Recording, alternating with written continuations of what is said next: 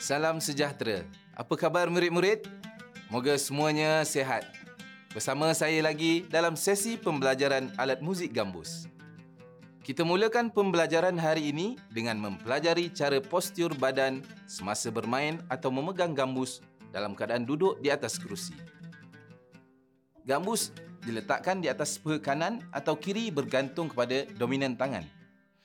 Kedudukannya adalah bergantung kepada keselesaan pemain gambus itu sendiri. Tangan kiri pula memegang bahagian leher gambus dengan meletakkan ibu jari pada bahagian belakang gambus, belakang leher gambus. Kemudian empat jari ini akan kita letakkan di bahagian depan papan jejari dengan kedudukan yang lurus menegak. Jadi kita harus memastikan jari ibu jari ini diletakkan di belakang, bukan di atas leher gambus, kerana ia akan menyebabkan jari kita akan menyondong ataupun sengit. Ini akan menyukarkan proses ketika kita bermain gambus nanti. Kemudian pemetik ataupun risya yang berbentuk panjang seperti ini, kita akan pegang keseluruhan risya ini dalam tangan kita seperti ini. Dan sebahagian kecil bahagian depan itu akan dicondong ke arah ibu jari untuk sebagai fungsi untuk memetik tali ketika bermain gambus nanti. Jadi itulah postur yang sesuai untuk kita lakukan jika kita bermain gambus di atas kerusi. Kini bersama saya, Haziq, akan menunjukkan bagaimana latihan teknik asas memetik gambus. Kepayaan memetik gambus menggunakan pemetik adalah sangat penting jika ingin menjadi seorang pemain gambus yang hebat. Latihan asas yang perlu dipelajari adalah petikan ke bawah, petikan ke atas dan petikan tar atau tremolo. Haziq, kamu akan tunjukkan petikan ke bawah dengan cara petikan ke atas menggunakan tali C. Sekarang kamu cuba uh, tunjukkan petikan ke bawah.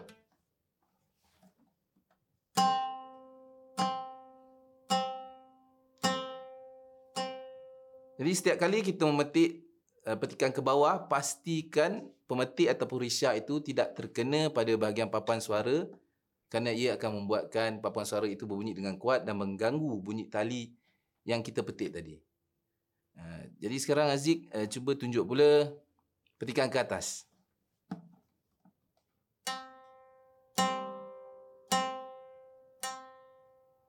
Jadi murid-murid boleh cuba lakukan seperti apa yang Aziz lakukan, dan kemudian kita boleh meneruskan latihan ini menggunakan dua tali, iaitu tali C dan G. Jadi sekarang Haziq tolong petik petikan ke bawah tali G dan kemudian pindah kepada tali C.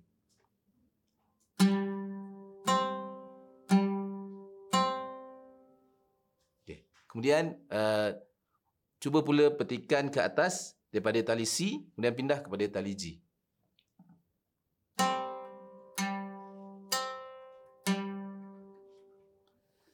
Baiklah Haziq, sila mainkan petikan ke bawah mengikut notasi yang telah saya sediakan. Pastikan awak mengikut dan berpandu pada tempo metronom.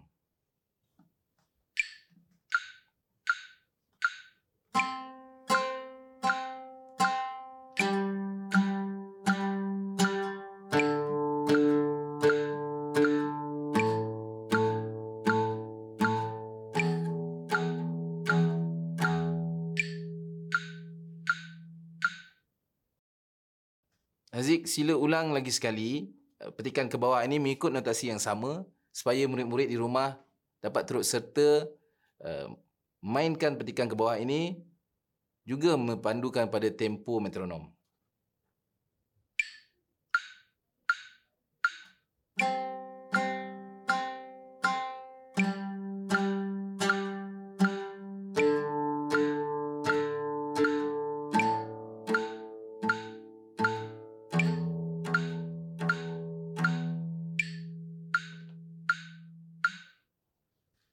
Haziq, petikan seterusnya adalah petikan tar ataupun tremolo. Kali ini saya akan menunjukkan bagaimana untuk memainkan petikan tar ini mengikut notasi yang telah disediakan.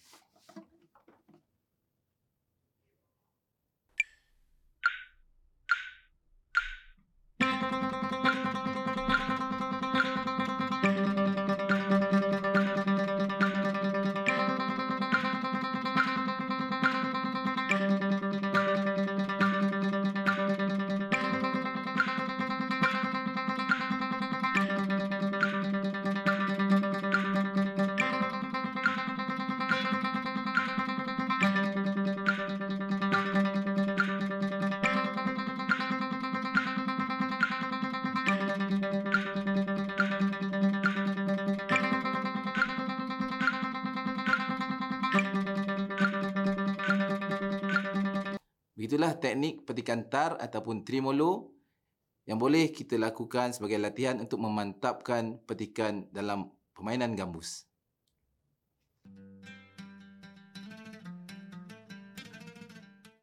Murid-murid, kini kita beralih kepada pembelajaran seterusnya iaitu pengenalan kaedah asas petikan gambus yang akan didemonstrasikan oleh saudari Noh Syairah dan juga Haziq. Jadi pertama, Haziq, apabila kita memetik dari satu tali ke satu tali yang lain, maknanya hendaklah kita melakukan petikan ke bawah. Sebagai contoh, jika notasi itu adalah not G dan not keduanya adalah C, maka Haziq perlu petik kedua-dua notasi tadi ataupun not itu dengan petikan ke bawah. Cuba. Jadi setiap kali kita bermainkan tali yang berasingan, maksudnya setiap kali tali beralih, kedua-dua petikan itu hendaklah dilakukan petikan ke bawah. Okey. Jadi seterusnya, untuk not pendek seperti quaver ataupun semi quaver, petikan not pertama dengan petikan ke bawah dan not kedua dengan petikan ke atas. Maksudnya jika kita memainkan not yang laju, Uh, pendek maksudnya lajulah, kita pakai quaver pun semi quaver. Petik yang pertama itu, not pertama itu mestilah ke bawah, uh-huh. dan not yang kedua tu adalah ke atas. Ini kita lakukan jika kedua-dua not, not tadi itu berada pada tali yang sama. Contohnya, uh, sekarang Nur mainkan not A pada tali G itu, uh-huh. not A dan not B flat. Jadi petikan pertama mestilah ke bawah dan petikan pada B flat itu mestilah petikan ke atas. Cuba. Baik. Itulah maksudnya jika kedua-dua not tadi pada berada pada tali yang sama. Jika ia berada pada tali yang lain, ia akan kembali kepada teknik yang Haziq kan tunjuk tadi. Kedua-dua not itu dipetik dengan petikan ke bawah. Dan seterusnya, sentiasa memulakan sesuatu melodi dengan petikan ke bawah. Ini untuk memastikan penekanan bunyi not pertama itu akan jadi lebih jelas. Ha, jadi, setiap kali awak mainkan satu frasa melodi, not pertama tu kita mulakan dengan petikan ke bawah. Ke bawah. Supaya? Supaya de- dapat dengar dengan lebih jelas. Ya, dalam bahasa Inggerisnya, accentnya. Accentnya akan lebih jelas. Baik, seterusnya, untuk not crochet, lakukan petikan ke bawah. Namun, pemain yang lebih mahir boleh memulakan not itu dengan petikan pantas ke atas dahulu, kemudian barulah dimetik ke bawah. Ha, siapa nak cuba? Maksudnya, dia bermula dengan petikan ke atas, tapi pendek saja, kemudian terus petikan ke bawah. Di tali yang sama? Di tali yang sama, not yang sama. Contoh, kita ambil not A. Cik Aziz cuba. Ha, daripada kita terus petik ke bawah, kita petik dahulu ke atas dengan pantas, terus kita petik ke bawah. Lebih pantas. Yes. Jadi, itulah maknanya satu teknik yang lebih... Uh, lebih mahir, perlukan kemahiran yang lebih tinggi untuk memulakan setiap not dengan memetik dulu ke atas, kemudian barulah ke bawah. Jadi seterusnya untuk not-not triplets. Not triplets ni sentiasa kita mulakan not pertamanya dengan petikan ke bawah dan diteruskan dengan petikan silang ataupun not keduanya ke atas dan not ketiganya ke bawah. Jadi dia sentiasa bersilang. Hmm. Ha, seperti kita main petikan joget contohnya. Kita akan sentiasa ke bawah dan ke atas. Ha, Noh cuba buatkan petikan triplet. Triplet daripada A. Daripada A. Okey. Buat dua kali triplet. Ya, yeah, itulah maksudnya. Dalam petikan triplet kita kena menggunakan petikan yang bersilang ataupun alternate picking. Jadi seterusnya, untuk not-not semi brief dan minim, iaitu not-not yang panjang, kaedah petikan trimolo boleh digunakan mengikut kesesuaian lagu. Jadi kalau kita mainkan sesuatu lagu ataupun not yang panjang seperti minim atau semi brief, kita boleh menggunakan teknik trimolo untuk menyedapkan lagi melodi itu. Uh, Haziq, hmm. cuba. Baik. Tali yang sama, posisi yang sama. Ya. Yeah.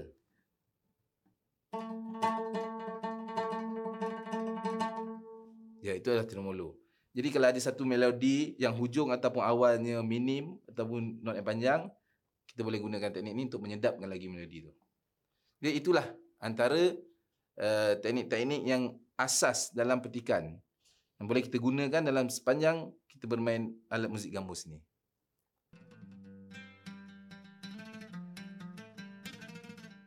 Kini saya bersama dengan Noh.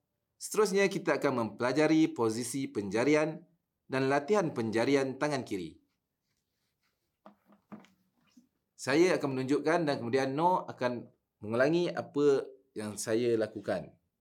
Terlebih dahulu, keempat-empat jari hendaklah diletakkan pada papan jejari seperti ini. Noh kena pastikan uh, keempat-empat jari ini lurus dan tegak ke atas. Dan ibu jari hendaklah diletakkan pada belakang bahagian leher.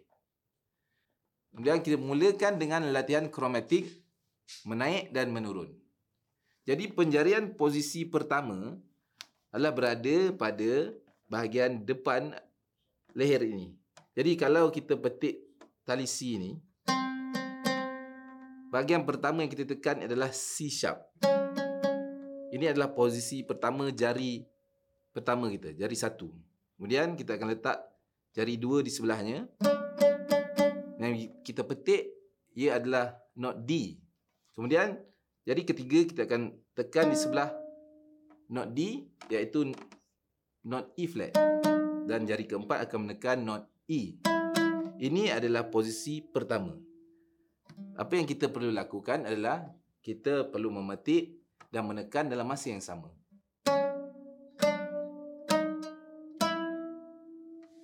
Cuba, Noh. Saya cuba, eh? Ya. Yeah. Baik. Jadi, ini adalah posisi pertama. Kita akan beralih kepada posisi kedua, di mana jari pertama tadi yang menekan C sharp akan mula menekan pada not D. Maksudnya setelah kita habis tekan sampai ke not E, jari pertama ini akan dialihkan dan ditekan pada not D. Jadi daripada posisi pertama kepada posisi kedua.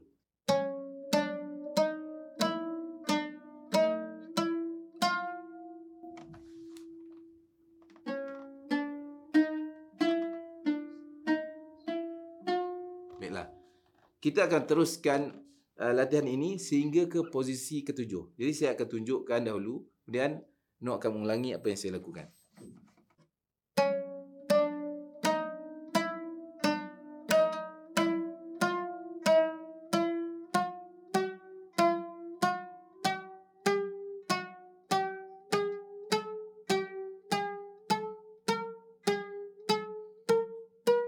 Ini adalah posisi ketujuh.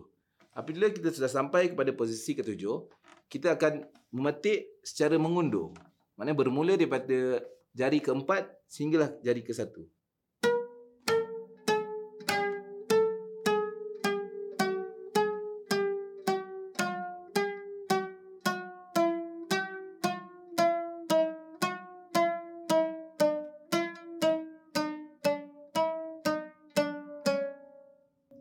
Sekarang, uh, Noh cuba ulang apa yang saya, saya lakukan tadi.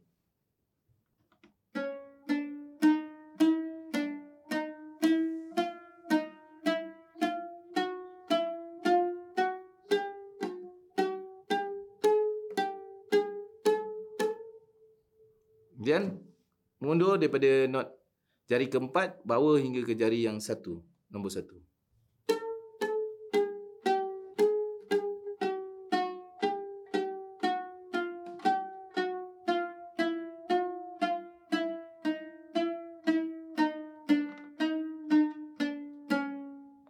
Jadi cikgu harap murid-murid semua dapat memahami dan juga mempraktikkan latihan ini di rumah supaya uh, jari kiri kita akan jadi lebih lembut dan juga lebih mudah untuk kita gunakan ketika kita bermain gambus nanti.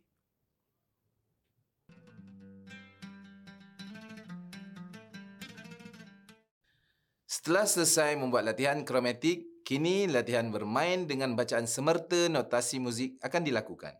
Saudara Haziq, Saudari Noh dan semua murid yang sedang menonton, sila mainkan gambus masing-masing mengikut notasi yang sudah saya sediakan.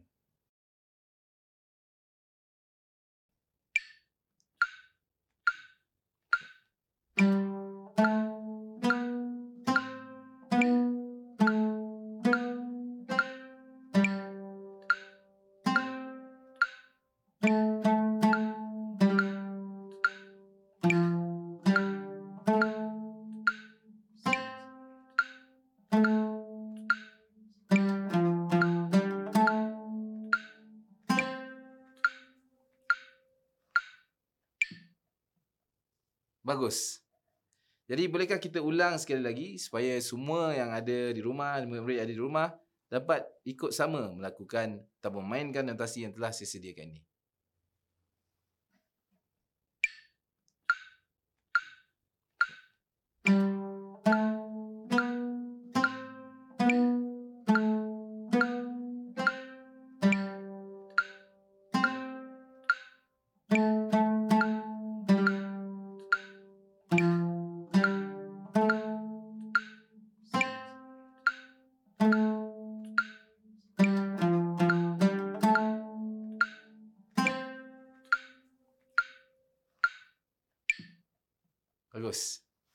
Itulah latihan semerta, bacaan semerta notasi muzik yang telah dilakukan dengan baik sekali oleh Haziq dan juga Noh.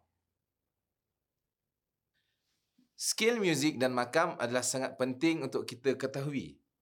Jadi skill muzik pertama yang akan kita pelajari pada hari ini adalah skill C major. Ataupun dalam makam Arab, ia digelar makam ajam. Jadi kedua-dua skill dan makam ini mempunyai not-not yang sama. Jadi Haziq, cuba awak tunjukkan bagaimanakah skill C major pada gambus.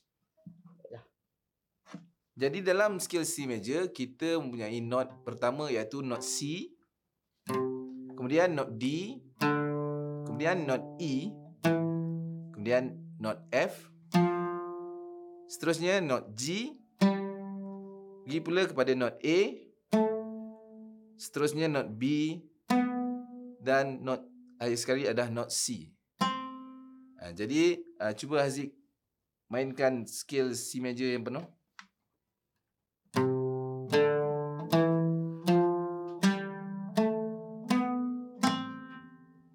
Jadi daripada not yang tinggi ke rendah.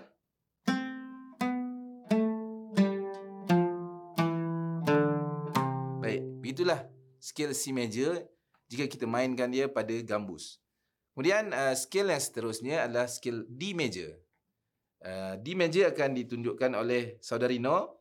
Dalam skill D major terdapat not D, kemudian not E, dan kemudian not F sharp, kemudian not G, seterusnya not A, dan seterusnya not B, kemudian not C sharp, dan akhir sekali adalah not D.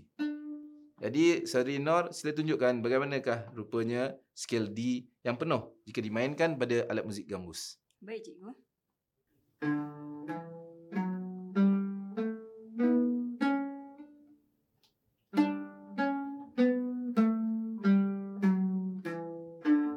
Baik, bagus. Kita lihat pula skill yang ketiga yang akan kita pelajari adalah skill A minor. Saudara Haziq akan menunjukkan skill A minor harmonic yang mengandungi not A, kemudian not B, kemudian not C, seterusnya not D, kemudian not E, dan F, kemudian not G sharp, dan akhir sekali not A. Jadi Haziq cuba tunjukkan skill A minor harmonic yang penuh jika dimainkan pada uh, gambus.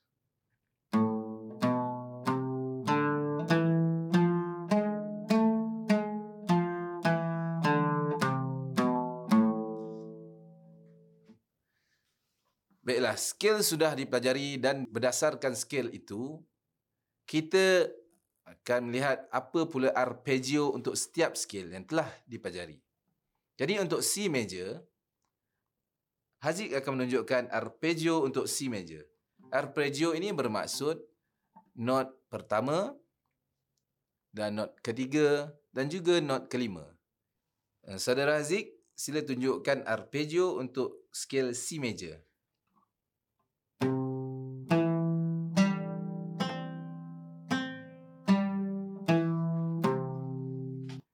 Baiklah, untuk arpeggio C major saya memainkan not C, not E, not G dan not C oktav. Dan saya turun semula. Saudari Noh, uh, sila mainkan pula arpeggio untuk skill D major. Baik, cikgu.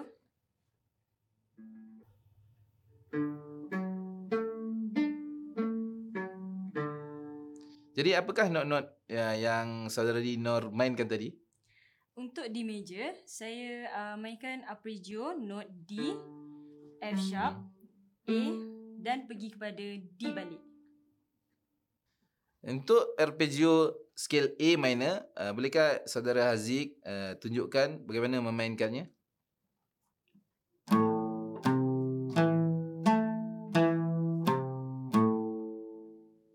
Apakah not-not yang saudara Haziq mainkan tadi? Saya memainkan note A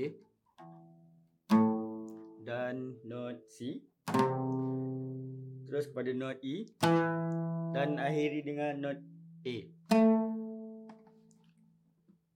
Kini kita telah selesai mempelajari scale dan juga arpeggio untuk C major, D major dan A minor. Jadi kita akan ke bahagian seterusnya, iaitu latihan memainkan lagu-lagu tradisional menggunakan gambus.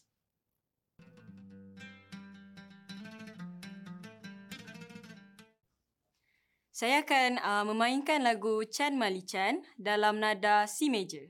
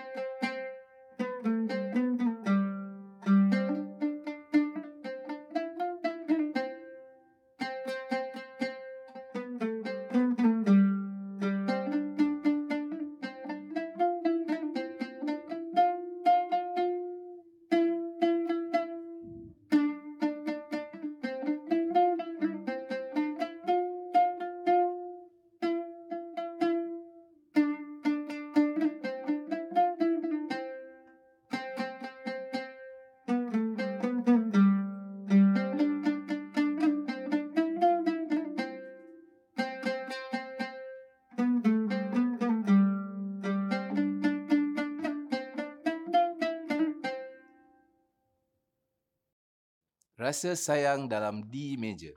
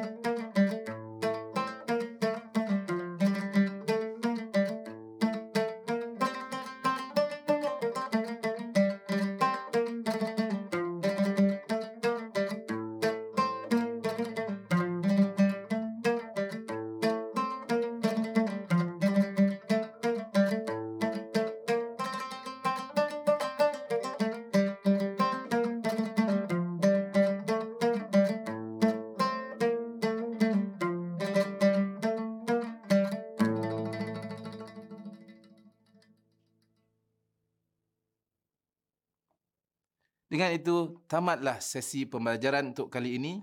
Moga semua mendapat manfaat daripada sesi pembelajaran kali ini. Sekian, terima kasih.